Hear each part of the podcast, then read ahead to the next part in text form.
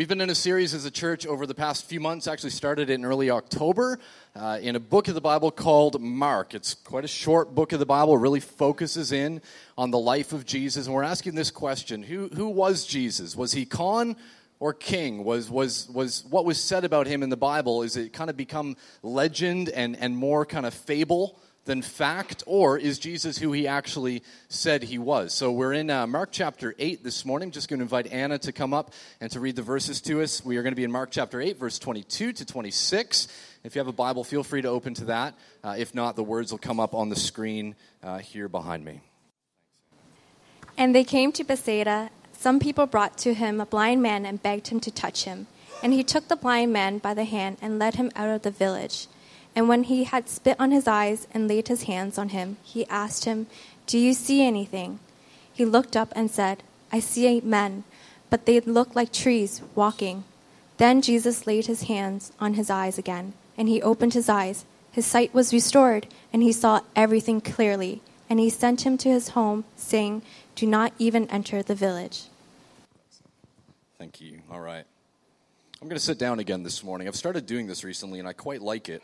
Um, I don't know whether you guys like it, but you're not the ones who preach, so I, you just have to kind of put up with it, I'm afraid. So, um, great, great. I like starting with a question. Um, so, this is going to be a question that we're going to start with this morning. When's the last time somebody really weirded you out? Some of you are going, two minutes ago. When's the last time somebody really kind of weirded you out? Something happened around you where you're like, whoa, that was, that was just kind of weird. Natalia and I were flying back from uh, the UK on Friday evening, and uh, the, uh, one of the, the air hosts, the, you know, the flight crew was uh, walking down the aisle with, with the, uh, you know, the cart. It's got all the meals in it. And uh, she was very politely saying to people, Excuse me, sir, would you like chicken or pasta? Ma'am, would you like chicken or pasta? Chicken or pasta? And uh, she came to this woman about three rows behind me. She said, uh, she said, excuse me, ma'am. She had her headphones in, took her headphones off. Excuse me, ma'am, would you like uh, chicken or pasta for your meal? And the, uh, the woman went, bok, bok, bok, bok, bok. and I was like, Natalia, seriously, did you have to do that? No, it wasn't, it wasn't my wife, Natalia. But I remember thinking, I remember thinking that is so weird. And everybody in like the rows around, we were all just kind of like, look at the screen, look at the map. Don't acknowledge it. Was strange. It was really, really weird. When's the last time somebody kind of really weirded you out where you thought, man, that's just that's just strange. Now, this question may be a bit more for Christians in the room. I know there'll be some people with us this morning that are just exploring the Christian faith or have just been invited along. Look, we love that you're here as well. But for the Christians in the room, when's the last time that Jesus did something in your life that you thought, that's just weird? That was just strange. Well, what we're looking at this morning in Mark chapter 8, there are some things in these verses that if we look at them and if we're honest, we could say, that is just weird. That is just strange. So, where we are so far in Mark's gospel, let me quickly recap the story so far. Mark's gospel is really Peter's story. We've come to know him today as the Apostle Peter, but uh, in the early parts of Mark, he was just a, just a fisherman. He's not an apostle yet, he's not a church leader yet, starting new churches. You kind of hear there and everywhere. That's, that's not him. He was a fisherman. But he meets Jesus, and Jesus invites him to follow him and other disciples as well, including uh, Peter's brother. So they're following Jesus around and they're seeing Jesus do some incredible, incredible things. So, the first few chapters of Mark that we've been looking at so far have story after story after story of, of miracles, supernatural in action. Jesus doing things where the disciples are watching these things happen, just going, Whoa, like that, that, that's, that's insane. So, right at the very beginning of, of, of Mark, we read about Jesus healing Peter's own mother in law. She's lying down in bed with a severe fever. She can't even get out of bed.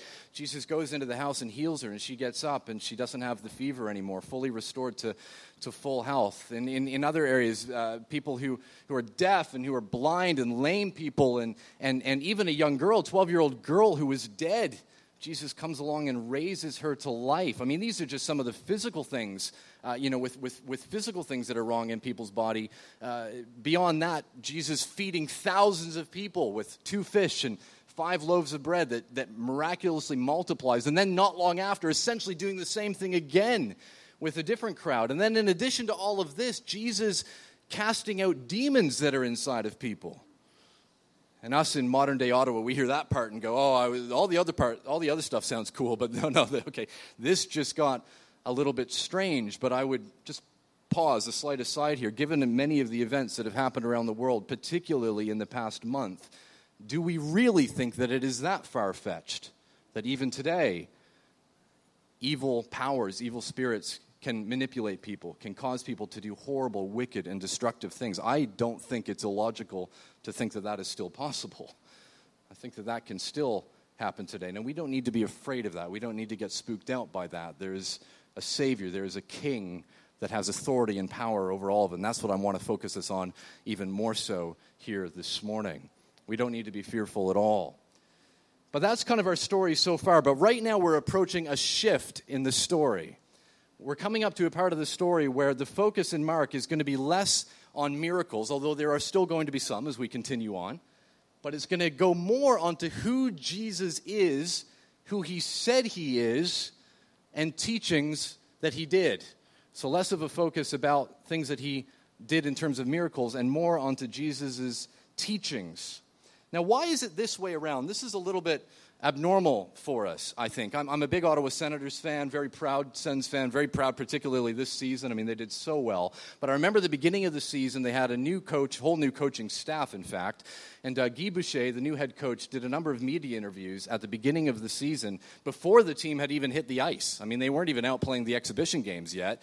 They were uh, just having practices and team kind of getting to know the new coaching staff. And he did a number of media interviews talking about how great the season was going to be, how, how good his system was, how effective it was going to be. And I remember reading these things going, oh man, be careful. Like, surely you need to prove it on the ice. Like, you're talking up a really big game. But, I mean, look at the Sens season. He did. He made good on what he said. But that's often the way that, that, that we would kind of go about it, wouldn't it? We would, we would kind of talk up like a pretty big game, and then we would set out to prove ourselves. Maybe you've done this in your workplace. Maybe you've done this with your family. I, I know that I would do that a lot. I would say, you know, this is something that I'm able to do or I'm going to commit to, to doing. Not necessarily arrogance, that's not what I'm talking about. But then we would follow that up with action to back it up. Well, Jesus does it the other way around. Jesus starts in his three years of ministry, about 30 years old starts with doing these incredible, incredible things, and then eventually leads people to this question that we're going to look at more next week. So, who do people say that I am? What do you, who, who do you think I am, guys? It does it the other way around, and the disciples have looked at all these incredible things, and man, they're looking at the evidence. Well, whoever you are, you're, you're, you're like no one else we've, we've ever met. We'll focus on that a bit more next week. But it's in this chapter that we see this shift kind of starting to happen. So, this next miracle, the miracle that, that, that we're looking at this morning in Mark chapter 8, what's going on here? Well, Jesus is in a, a little village called Bethsaida. And uh, the, the name Bethsaida really means, uh, you know, kind of place of fishing. It was on the Sea of Galilee. It was another little fishing town. It was actually the place where Peter uh, himself was raised. And it's on the northeast corner of the Sea of Galilee in what is now modern day Israel. And uh, Jesus is there. He's back there. He had moved through that area before. And uh, he's back there. And some people in this village bring to Jesus a man who is blind. They bring to Jesus a man who is blind.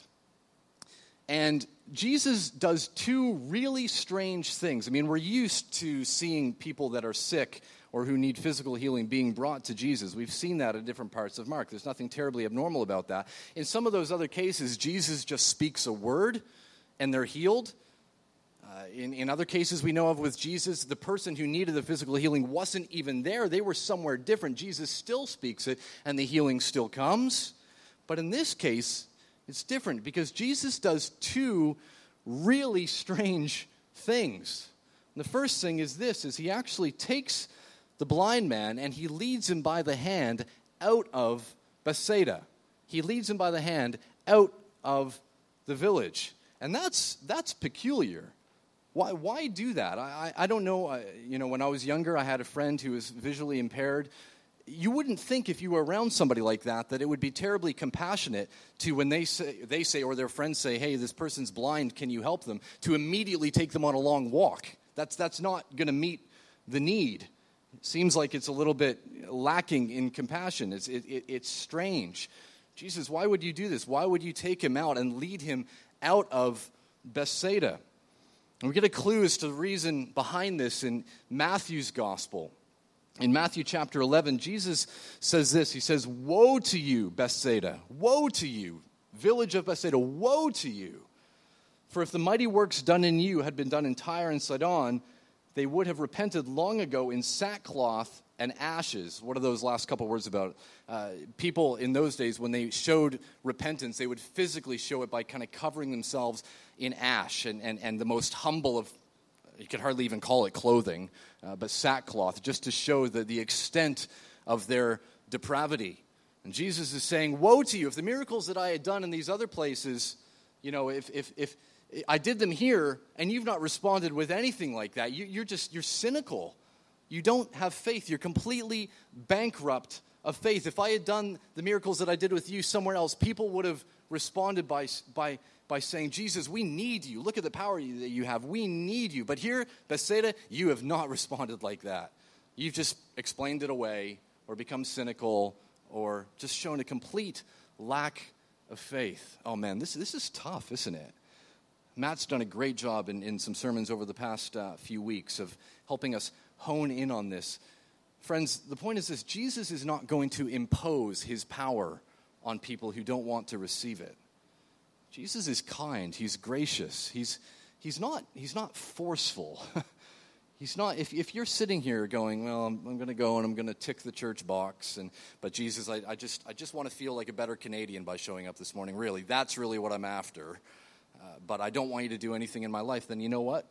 He, he might, at least today, might not do anything in your life.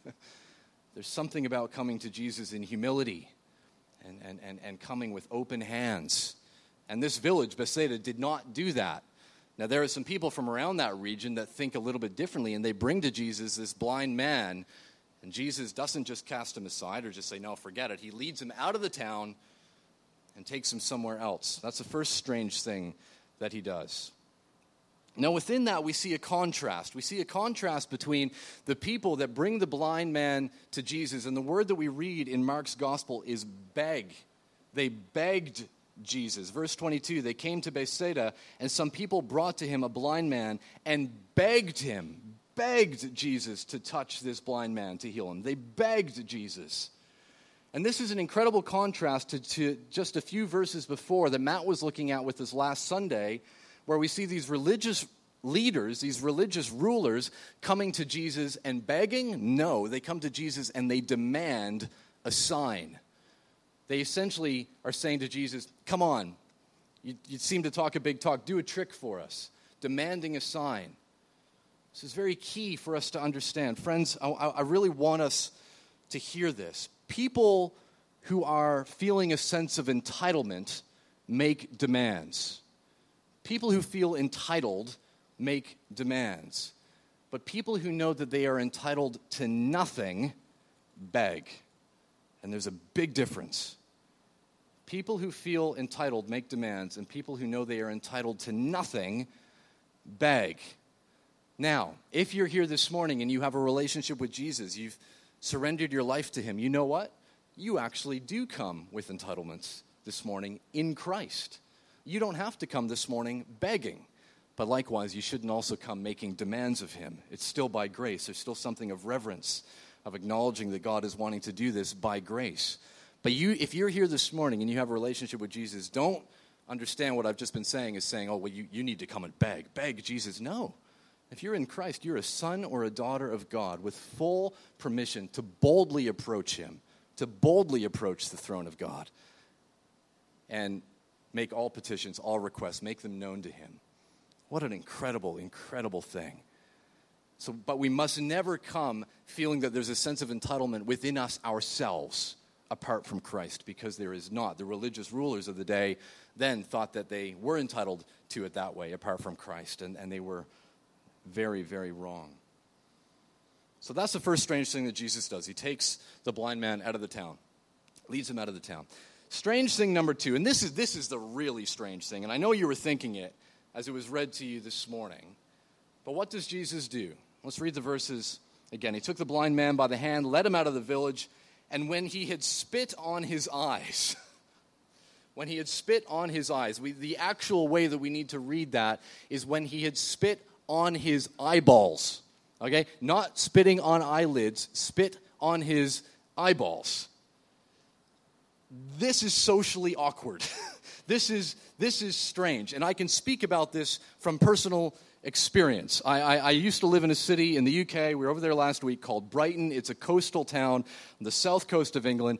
Uh, some of you maybe are from Vancouver, Victoria. Uh, if you've ever lived in a coastal area, you know that the wind when you live near the coast is fierce. Okay, you, you get huge gusts of wind that come in, uh, in, in the case of Brighton, off the English Channel. I remember one day leaving our flat and walking down the road, and I had, I had, I mean, I, you know, I did what you're supposed to do. I had my white headphones in my ear. I had my iPhone in my pocket. I was walking. I, I was doing what you were supposed to do in, in, in modern day kind of society, walking down the street, looking straight ahead, not acknowledging the people around me, just kind of with my plan of where I was going. But there was a strong wind in Brighton that day, a very, very strong wind. And as I was walking along, I, I, I had my mouth opened a little bit. I don't mean like that as I was walking down the road, but I just had my mouth open a little bit, and a fly came into my mouth. Now, when a fly comes into your mouth, you have essentially two decisions to make. Are you going to let the fly continue to stay in your mouth, or are you going to remove the fly from your mouth? So I made a split second decision to remove the fly from my mouth. I decided that the fastest way to do that would be by spitting. I did a really quick shoulder check, made sure that there was nobody beside me. I spit the fly out of my mouth, but I failed to correct for wind. And a woman about three steps behind me got the fly and a bit else right on her left arm. And, and you can't really acknowledge that it happened when, when, when, when you have a moment of like that, like that. You can't, you know, you, you don't just stop and say, hey, I'm, I'm sorry I just spit on you. You, you. you hide behind your earphones and your iPhone and you just keep on marching because I failed to correct for wind. Socially awkward. We're not supposed to spit on people. If you learn nothing else in church this morning, learn that, all right? Don't spit on people. Jesus goes with this blind man, leads him out of the village, and spits on his eyeballs. And imagine the disciples gathering around. Imagine Peter kind of thinking, Do I, uh, Jesus, can I just talk to you for a sec? We don't really do that. We don't really spit on people like that. That's, that's not cool. What is that about? What is going on with this? Now, there are a whole bunch of different schools of thought on this. Some scholars that you would read would say that the, the blind man would have uh, had some sort of infection in the eye. His eye might have been trapped shut a bit, so the idea was to moisten it, to loosen it. Well, maybe, but it's still weird. it's still, it's still, if you're that blind man, it's, uh, hey, thank, thanks a lot. And, and even if that's the case, you're still watching it going, this, this is just strange. The fact is, we simply don't know. The Gospels don't tell us.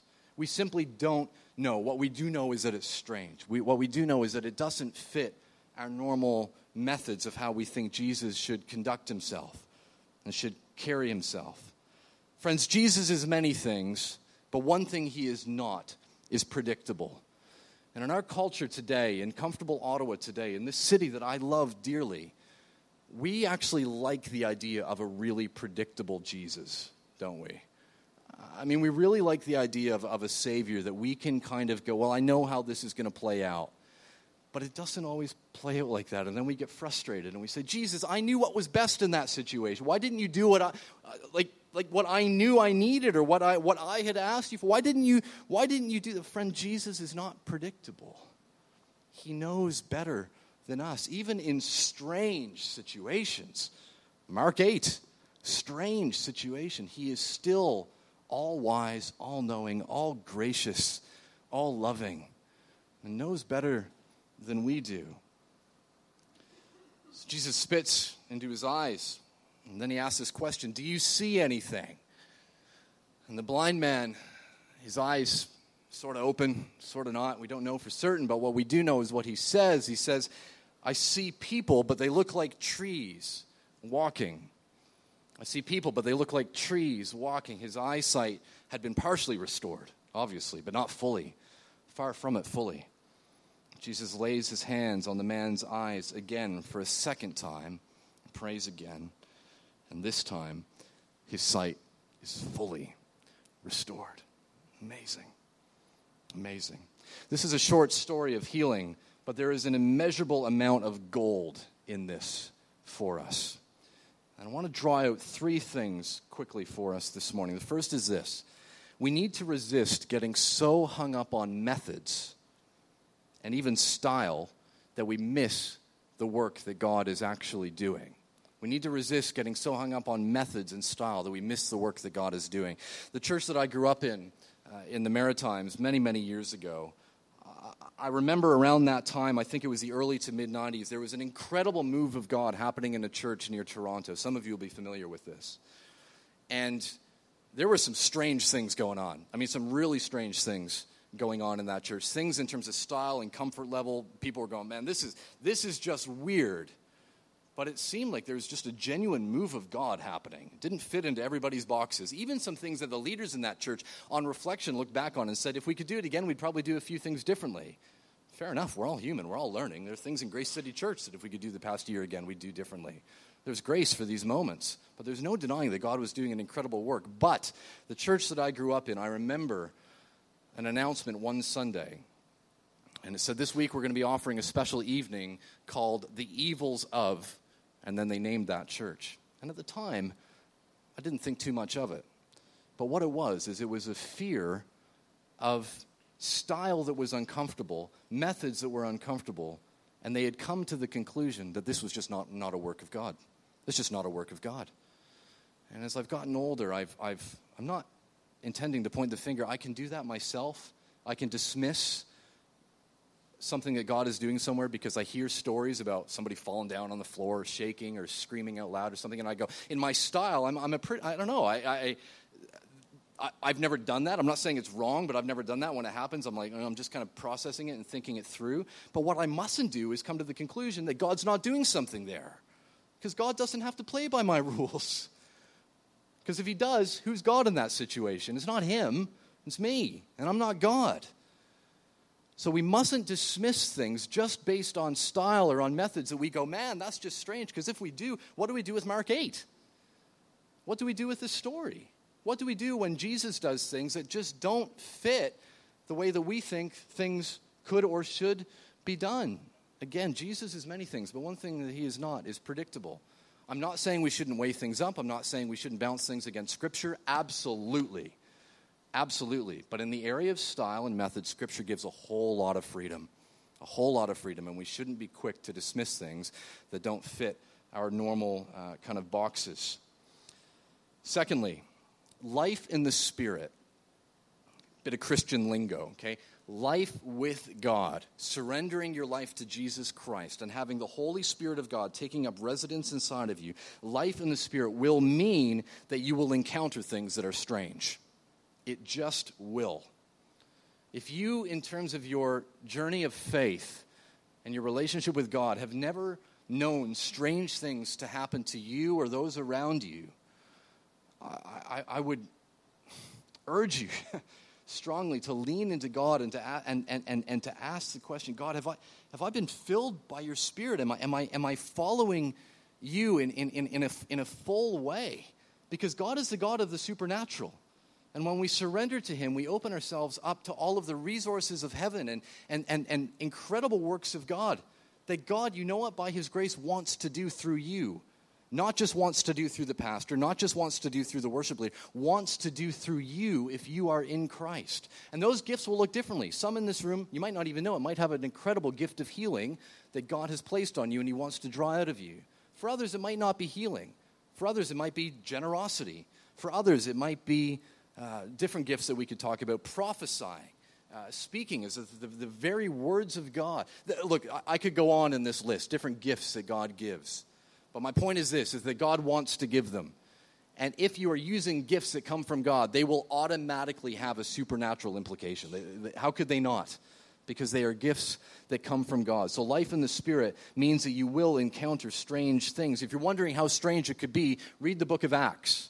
Just read the book of Acts. Acts is often called the Acts of the Apostles. It would rightly be, that's, that's not a title that Scripture actually gives to it itself. It's one that throughout church history has kind of been given to it. The Acts of the Apostles. It would actually rightly be understood as the Acts of the Holy Spirit. really. So it starts with Jesus ascending into heaven and then the Holy Spirit falling on those early believers, on those early church, on that early church in Acts chapter 2. They're in a room, they're gathered in this room. Jesus had told them to go and wait for the promised Holy Spirit. And then there was this sound like a mighty rushing wind. Have you ever been near a plane when the, when the jets are firing up?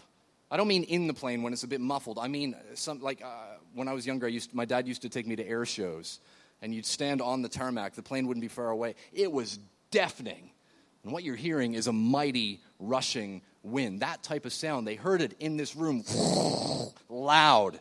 And then tongues of fire resting on people. Tongues of fire. like if you've never read that and have gone, what? You've read your Bible way too quickly. Just wait, we should read that and go, tongues of fire. Some of you are picturing that Rolling Stones album right now, all right? You're getting close. It's weird. Tongues of fire resting on people is strange. And that's only Acts chapter 2. We keep going.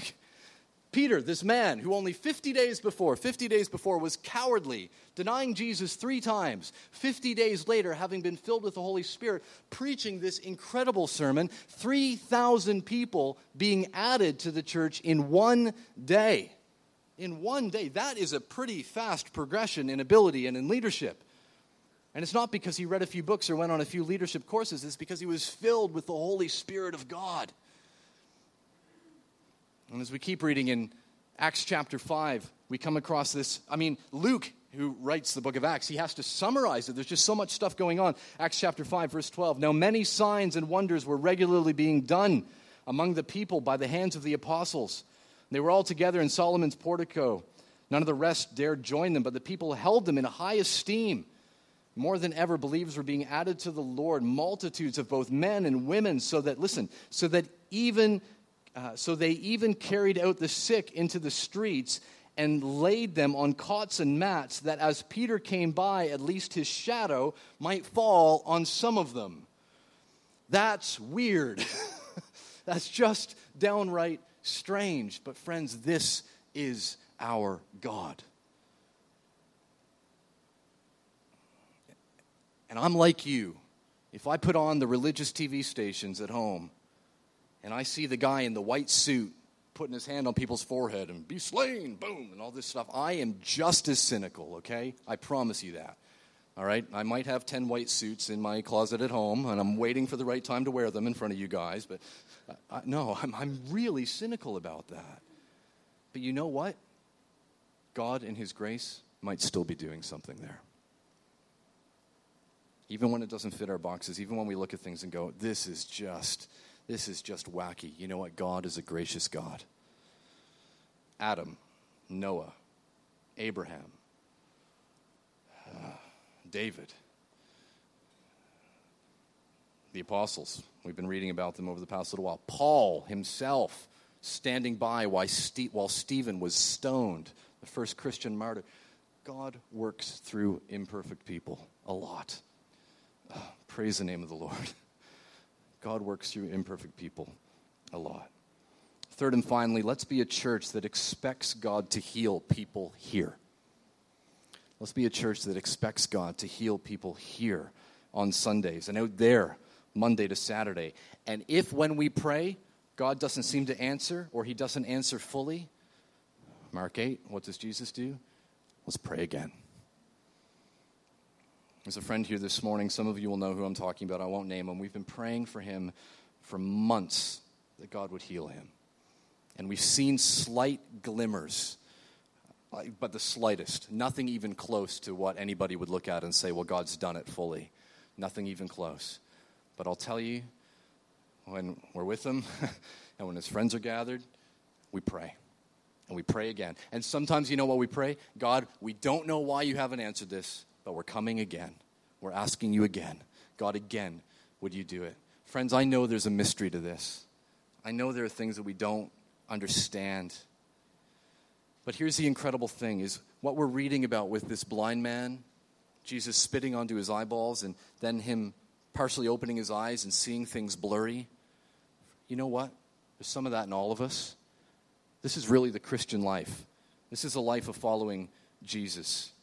Proverbs says it like this in Proverbs chapter 4, verse 18. It says, But the path of the righteous is like the light of dawn. But the path of the righteous is like the light of dawn, which shines brighter and brighter until full day. Friends, we are on that journey right now. If you're here and you have a relationship with Jesus Christ, there's some things that we see blurry. There's some things that we don't see with clarity. God, I was asking you for that for so long and I'm so disappointed. I'm so lonely. I'm so hurt. God, where are you? I don't I just I just don't see clearly what you're doing. Your word tells me that you're working all of these things to my good. The Bible tells me that you're for me, that you love me, but God, I just don't see it clearly. Friend, keep trusting him.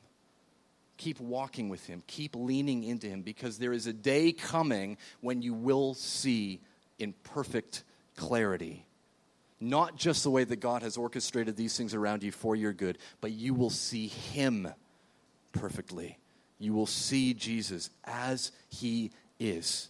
And if you're in Christ, at that time, you will be like him in fullness. Oh my goodness. What a promise. What a promise. The story of this healing should encourage us. If Jesus, the very Son of God, could pray for somebody and their sight wasn't fully restored the first time, and he then goes to pray again, how much more freedom and permission do we have to do the very same thing? So here's how we're going to end the sermon this morning. I'm going to invite the band to come and, and get set back up. I want you to think about something in your life, and to some degree, we all have it.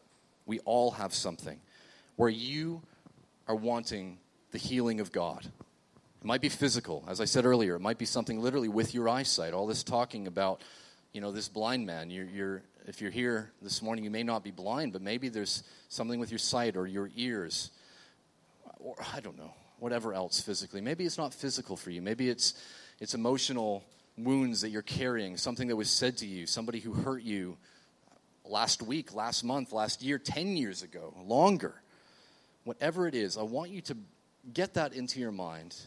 And we're going to have an opportunity before we wrap up the service today to bring that before God. We're not going to do it in a public way where we're going to um, ask people to come to the microphone and say what that is. If, if you're comfortable doing that, don't feel that you can't. But we're not going to try to put anybody on the spot that way.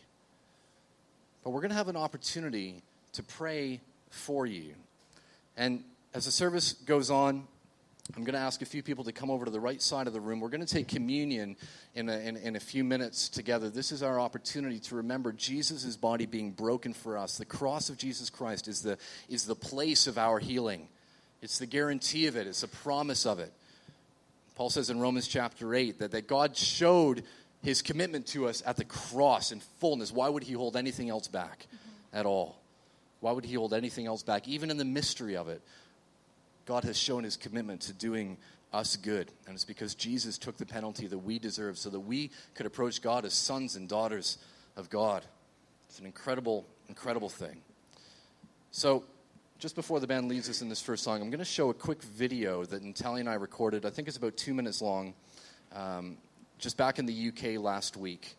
Just want us to. Uh, yeah. Hi. So this is Hannah from my uh, my sister and brother-in-law's church in Birmingham, in England, and we just thought we'd do a quick video of her as we just had an amazing testimony of of, of a bit of her health. So if, yeah, if you don't mind, just going for it and telling us some. Got cystic fibrosis and diabetes and osteoporosis.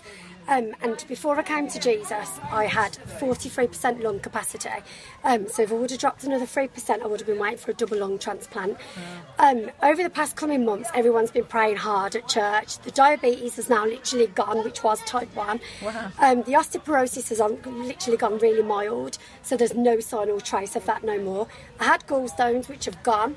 Um, and also with my lung function, it's back up at 98% and no longer need oxygen or anything like that. So it's done really, really well. That's amazing. Yeah. So the medication you're on now must be it's, a lot less than what you were yeah, on. Much, much, much less. I haven't needed IVs, which usually I have like 12 to 14 courses a year, and I've had one in the past year. That's amazing. So, yeah. Wow, that's such a testimony. Yeah. And um, how does it? How has your daily life kind of changed as a totally result different. Amazing. Um, I can go to a park with my kids. I can push my kids on a park. I can even walk stairs. Wow. So um, before I could, I tackled one step and that was it. I was down. and That's amazing. Yeah. And tell us about the scan that you said that that they mentioned that showed a slip disc before. Um, yeah, on a bone density scan, I had a slip disc in my back, which is now, it was really, really bad, and they were on about operating, but because of how bulged it was, they couldn't. Um, so now they've looked and they've said, like, I've got no slip disc or anything now, um, and obviously my back's mended in, in, in the way it is. And with the osteoporosis, the bones were going thinner, but they haven't, it's as though they've grown back. Amazing. So, yeah. Wow, such a testimony. And what, what, how has this kind of affected your relationship with Jesus and God? Oh, it's brought us closer. Because before we was in, me and my kids were in such a dark place. We probably wouldn't have been here now if it wasn't for Jesus. Because it, it was really, really dark. Now the fact that we can go home, there's no anxiety, there's no depression, there's no nothing. The kids are a lot happier. And it's done really, really well. And obviously the kids have got their mum to the way they wanted, yeah. where before they didn't have that. that's amazing. yeah. Wow, thank you. Yeah, thank Yeah, you, thank you, Hannah. and Thank you, Jesus. Jesus, Okay. indeed. That's so great. Thank you. Okay. The, the, ch- the church is smaller than this one.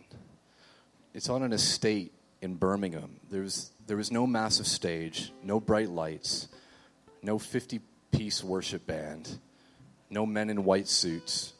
Tell us your story. Well, how amazing is that? And hooping everybody up. Humble woman coming to Jesus with nothing and receiving everything. It's remarkable. It's remarkable.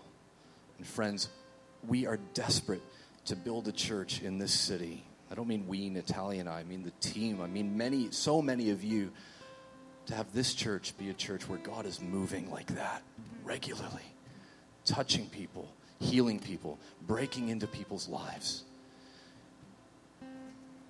If you could ask anything of them this morning, what would you ask? What would you ask? Keep that in mind. Let's stand together. These guys are going to teach us a new song.